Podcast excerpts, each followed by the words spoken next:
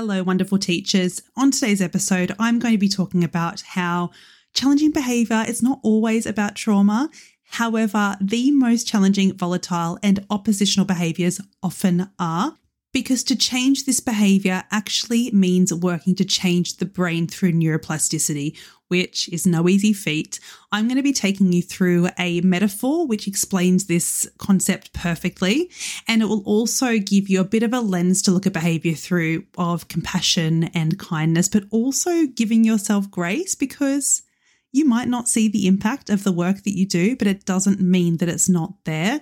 I also just want to give you a bit of a heads up before we start this episode that I do talk about childhood trauma and adverse childhood experiences, just as a heads up in case it's something that might be really challenging for you to listen to. Okay, let's get into the episode.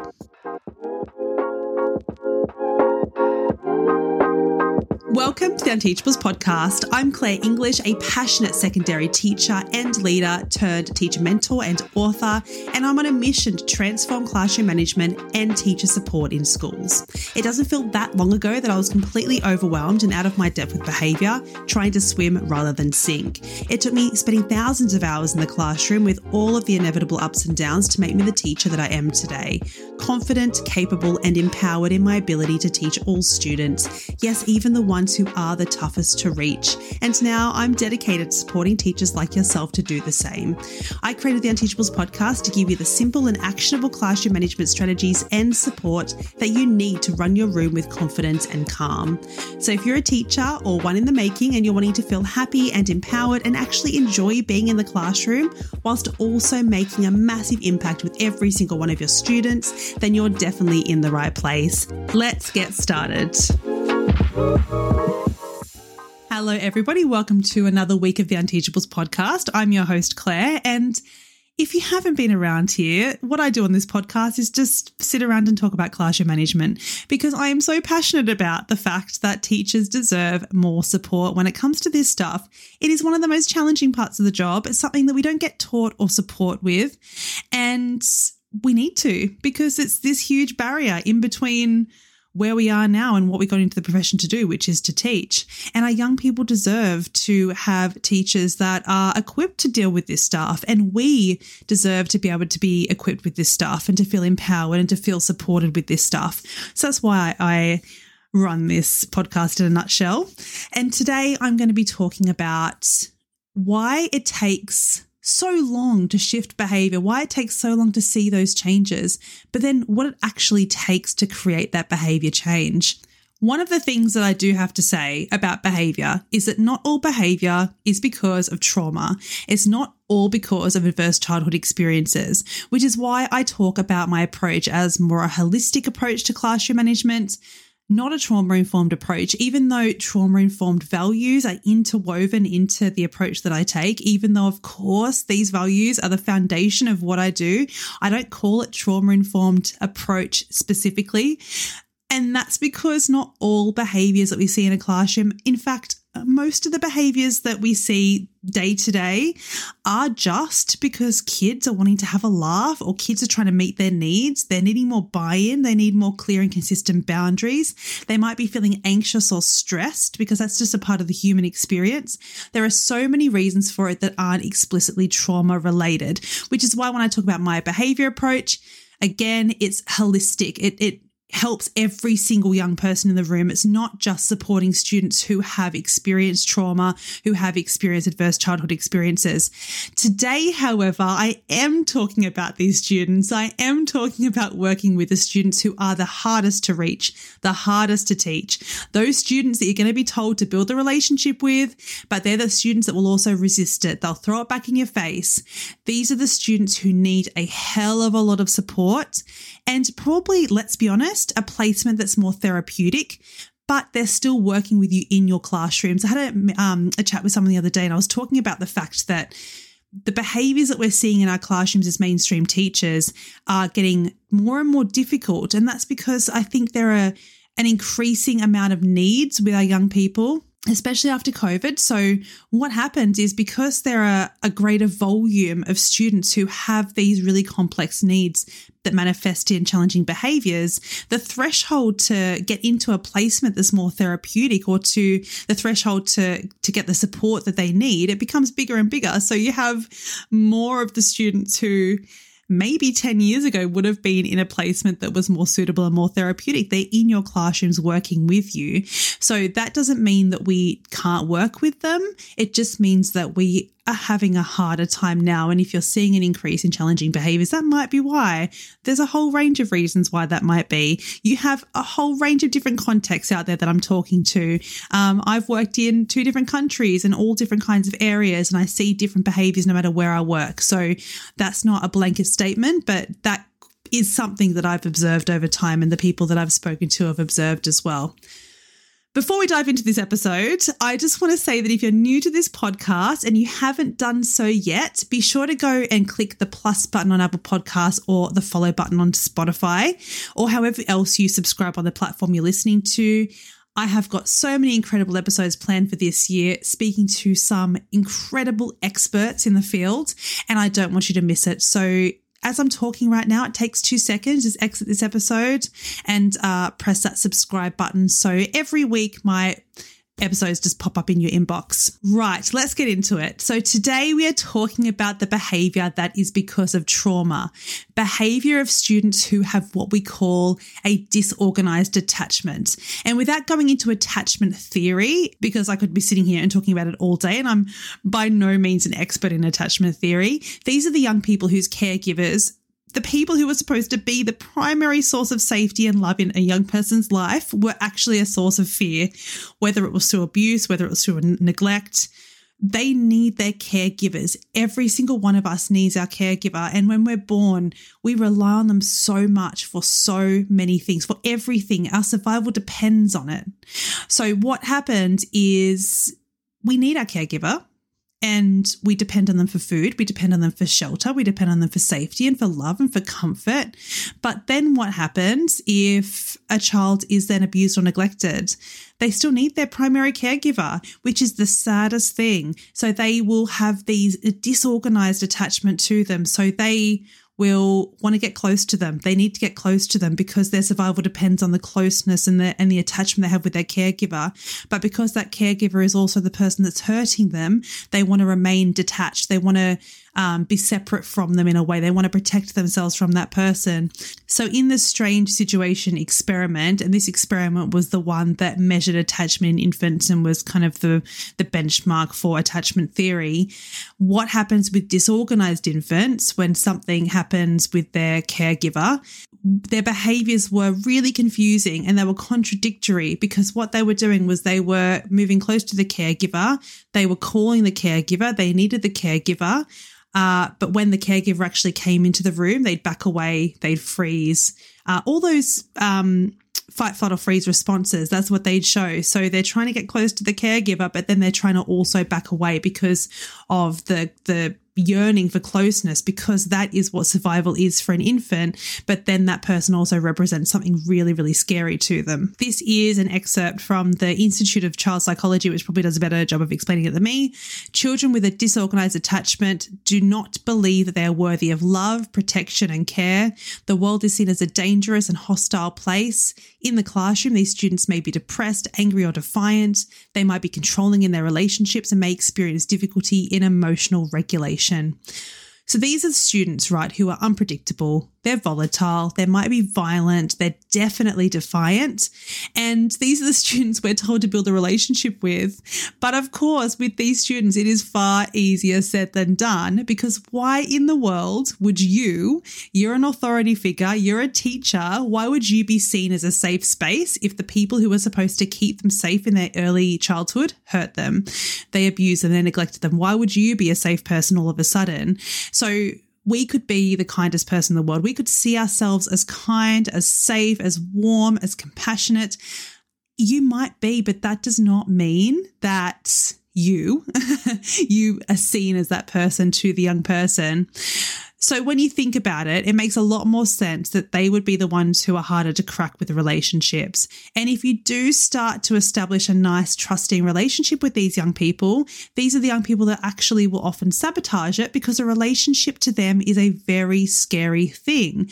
Remember, the person that they were supposed to trust hurt them in ways that has altered the brain it has shaped the brain to what it is today and it shaped their their whole internal working model to be one that sees people as scary as uh, threatening as inherently bad and these are called patterns of attachment. And patterns of attachment, as you can probably tell from what I've just said, they aren't created overnight. And because they aren't created overnight, we cannot expect to shift them overnight. These things are embedded into who they are, their very fiber of their being. And this is called their internal working model. It's how they see the world, themselves, others.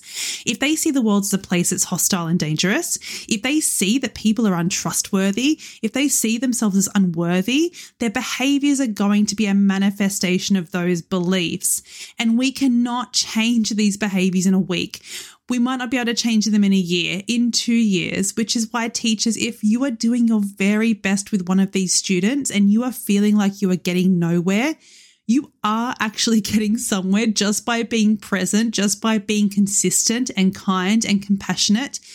You just might not see the fruits of your labor in the time you're working with these young people.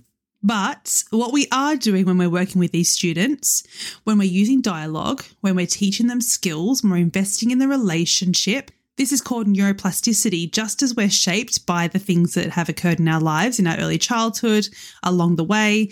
We can also be reshaped by the things that are the experiences that we have in our lives as well. Let's use a hypothetical student as an example a student who is constantly dysregulated, trying to derail the lesson. They're really oppositional when you try to address things with them. If you're working with a holistic approach, like the one that I teach through my courses, let's assume you already have all of the things in place that could set the stage to mitigating the challenging behaviors that you see in your classroom. So when we talk about classroom management in general, I talk about the like it's a bit, bit of a three stage journey. It's the things that we do to mitigate behaviors, which is most of the things that we do in our practice. And then we talk about how to address the behavior and then resolve the behavior because behaviors are still going to pop up no matter how great you are at mitigating them. So we know this student has something else going on. You work with this student, you de escalate where possible, you're trying to co regulate, you're creating opportunities to invest in the relationship, you're using dialogue to resolve the challenges, you're teaching them the skills. You start to get somewhere, you're seeing these little light bulb moments. The relationship goes forward, then the relationship goes backwards. You might give them strategies after class on how to communicate when the work is too tough or if they feel stressed. They might use those strategies and they might go backwards again. And it's just a constant tug of war where you have mostly challenging lessons, some a little better, and on it goes. And it feels like the model of working with young people in this way doesn't work but it absolutely does. It just happens very slowly because of the fact that we are rewiring the brain through all of these little things that we're doing. So, I'm going to give you a bit of a metaphor to help you better understand why this is happening and what is happening in the brain of our young people. Before I get started with this metaphor, I just want to say that I don't know if I made this up or if I've heard it somewhere. So if you have heard this before and there's some kind of source, please link me. Um, sometimes I just kind of internalize things that I've heard and I say them as if they're my own, but I know that I don't think I made this up. I don't think my brain is that um, that clever to make this up, to be honest with you. But I want you to imagine that our brains, every single connection that we have in our brain is like a motorway. It is slick. It's built to be the most productive it can be. It's smooth. It's easy. Every single one of these connections is a learnt behavior that will get us to the result, the, the needs that we're trying to meet. We have to remember when it comes to behaviors and responses, we won't always find them as productive or helpful, but it is still the individual's best way that they have learned how to keep safe. I always say that the, the students who are the most unteachable are fighting a heroic battle for survival. And that is exactly what our brains are doing. If we have experienced things in our childhood, in our past that are traumatic, that uh, any adverse childhood experiences, our brains will be shaped in order to keep us alive in the best way that we can. And that is what's happening with our brains. So, just say something, some of our students as babies, they've had to do what they can to get both nurturing and feeding and to also feel psychologically safe. And for me to sit here and imagine, or for any of us to sit here and imagine a baby having to fight for their life is unthinkable. It's horrific. And that's what some of our young people have had to experience. And that is why their brains have been shaped the way that they've been shaped. And I heard something the other day that was absolutely heartbreaking. It was that sometimes people have um, a more like more of a freeze response when it comes to their trauma and the reason that some people have that freeze response is because when they've been a little baby, they've had to uh, adapt to situations where they've been abused or neglected.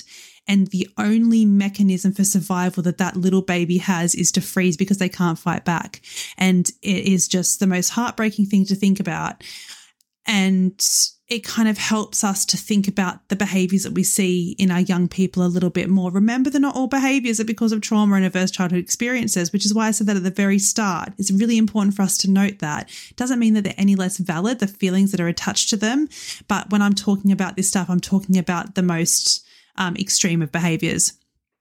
So it's impossible for us to imagine a little baby having to fight for their life, but that's what's happened. That's why their brains for some of our young people have been shaped in the way that they've been shaped.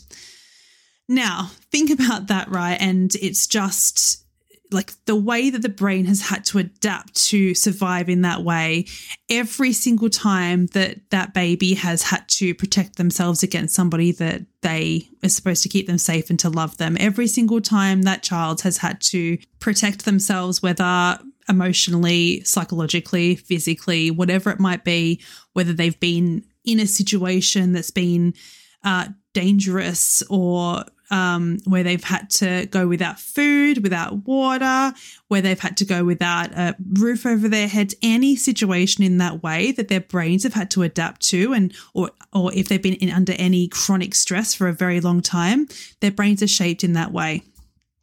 Now imagine us then having to establish a new connection in this brain. We have to get these students to stop using this super highway to merge off into the unknown, to walk off into the shrubs on the side of the road where there's no known path. That is freaking scary when we're asking students to change their behaviors to be able to go down this unknown path. Not only is that really freaking hard for students to do immediately, but it's really scary for them to have to do. So every time we're expecting them to come in and sit down and trust us enough to you know, get them to do the work or whatever it might be, that is a really scary thing. The goal is for us to turn the side path into a new connection that helps them to thrive in school, that helps them to succeed in future education, to help them have really productive, loving relationships. But we can't expect that to happen just by holding up the branch on the side of the road and saying, hey, come through here. It's so hard for us to expect that, but that's what we're trying to do with them. We're trying to get them to merge off their superhighway, which is their stress response, which is the known behaviors to keep them safe, even if it's not conducive to having a you know, successful education, a successful life, we're trying to get them to do that. But every single time you develop the relationship and show them that people are safe, that they are worthy. Every single time you talk to them, every single time you give them choices, model respect, model collaboration, rather than shout at them or punish them. Every single time you do something like that that connects rather than disconnects, you are shaping that new path. And this is where the metaphor gets very exciting for me because at the start you might just you might be going down the like this young person might be going down the highway right and they might look to the left where that new path is and they might just see that the grass is downtrodden it's been trodden down by us walking on there a couple of times or they might just see a couple of branches that have been snapped so there's evidence that there's something else there. There's another way there. Uh, there might just be like a couple of things there that show us that we've been pushing through. Then maybe one day where there was once greenery, they'll see a bit of a brown path emerging as they continue to compress the ground down beneath their feet. They've tried again to go down that road. We've shown them another way. We've shown them that people are safe. And little by little, okay, now there's a bit of a dirt track there because we've been going down that path a little bit more than we've been going down the, the superhighway then maybe the path is used so often that they make an off ramp to a dirt road. They're like, you know what? This person's going down there quite often now. So let's actually put a sign up. Let's make an off ramp. And then finally, they might say, okay, this has been used so often. This new way of thinking, this new way of being, this new behavior that we've got here, this new um, kind of perception that we have is being used so often that maybe we need to lay some tarmac down and make this more accessible. Maybe we need to make this a bit smoother. Maybe this can now be the most effective way of getting to the place that we need to be. Behavior change with students who have been shaped by pain, by stress, by adversity, by fear, by neglect takes so long because you are literally helping them to rewire their brain. You are making different options other than that superhighway, that superhighway to an overactive stress response, to behaviors that are unproductive. I mean, by the way, when I say unproductive, every single behavior is productive to the young person because it's keeping them safe, because it's still meeting their needs of survival, of um, power, of mastery, of uh, love and belonging. They're, they're meeting some need with these behaviors, by the way. So I don't want to use the word productive and unproductive in that way necessarily, but every single time we try our very best to show them a different way, to show them a different path. We are creating a new pathway in the brain. And the ultimate goal is to have that pathway be something that they use naturally, that is a hardwired part of who they are and what they do. And that takes a lot of friggin' time. That takes a lot of time and it takes a lot of effort. It takes a lot of energy to do that. And I'm not saying that these students don't need specialist support. I'm not saying that you need to create this change alone. I'm not saying that you need to be a therapist. And I am not saying that this excuses behaviors that are violent and volatile. You do not deserve to feel unsafe at work. Nobody deserves to be abused at work. Everybody deserves a lot of support around young people who are experiencing these difficulties. But what I am saying that is that operating with a model that places connection, compassion, and consistency in the center of what we do works. It just doesn't work very quickly. So please, if you're putting this work in, don't be disheartened. You are making the most important and the most difficult impossibly difficult change that you can possibly make with somebody. And the alternative to that, when people push for a punitive response because students need to learn better and, and do better, you're taking 10 steps backwards.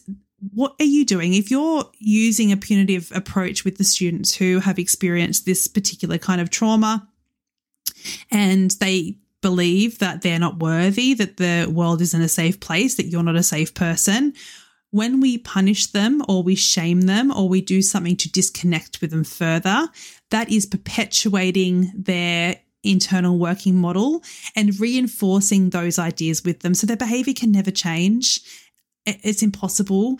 And the only way that we can create change is by doing something different and by showing them that they're worthy, showing them that they can do better, showing them that they can be better and that we are there. That's all we can do. And as I said, it's not something that necessarily can create change immediately, uh, but you're doing an incredible job just by being present.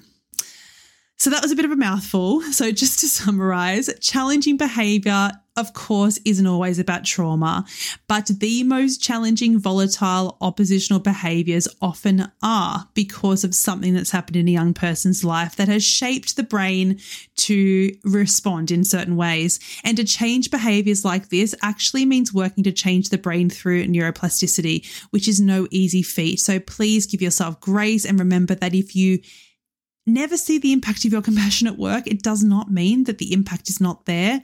It might just be a work in progress. That road that you're trying to build still might be in progress. You still might be not be able to see the finished product. That does not mean that the work you're doing is any less significant. If you're looking for more support to feel confident and calm and in control when you walk into your classroom, I give you the exact roadmaps and resources you need to do just that in my signature training program That'll Teach 'Em. And the waitlist is now open for my 2024 intake, and I am so excited for it. I've been able to support hundreds of teachers through this course, and every single year it just keeps getting better and better and more supportive and more targeted to giving you exactly what you need to be able to nail classroom management in a way that is really compassionate, really kind, but also strong in its boundaries, strong in your teaching persona uh, and everything that you need to support every single young person in that class. Join the waitlist now. I'll pop the link in the show notes and you can claim an early bird discount and some pretty amazing course bonuses. And I just can't wait to welcome you in and support you in big ways in 2024. Also, remember that my book, It's Never Just About the Behavior, is now available for pre order and I'll pop that link in the show notes as well. And finally, if you like this episode, please head over and leave a review. It takes takes just a few seconds to click that five star button. And if you're feeling extra lovely, you can leave me a written review. It's one of those things that you can do that is totally free, but it would mean the absolute world to me. Okay, lovely teachers, I will see you in the same place at the same time next week. Bye for now.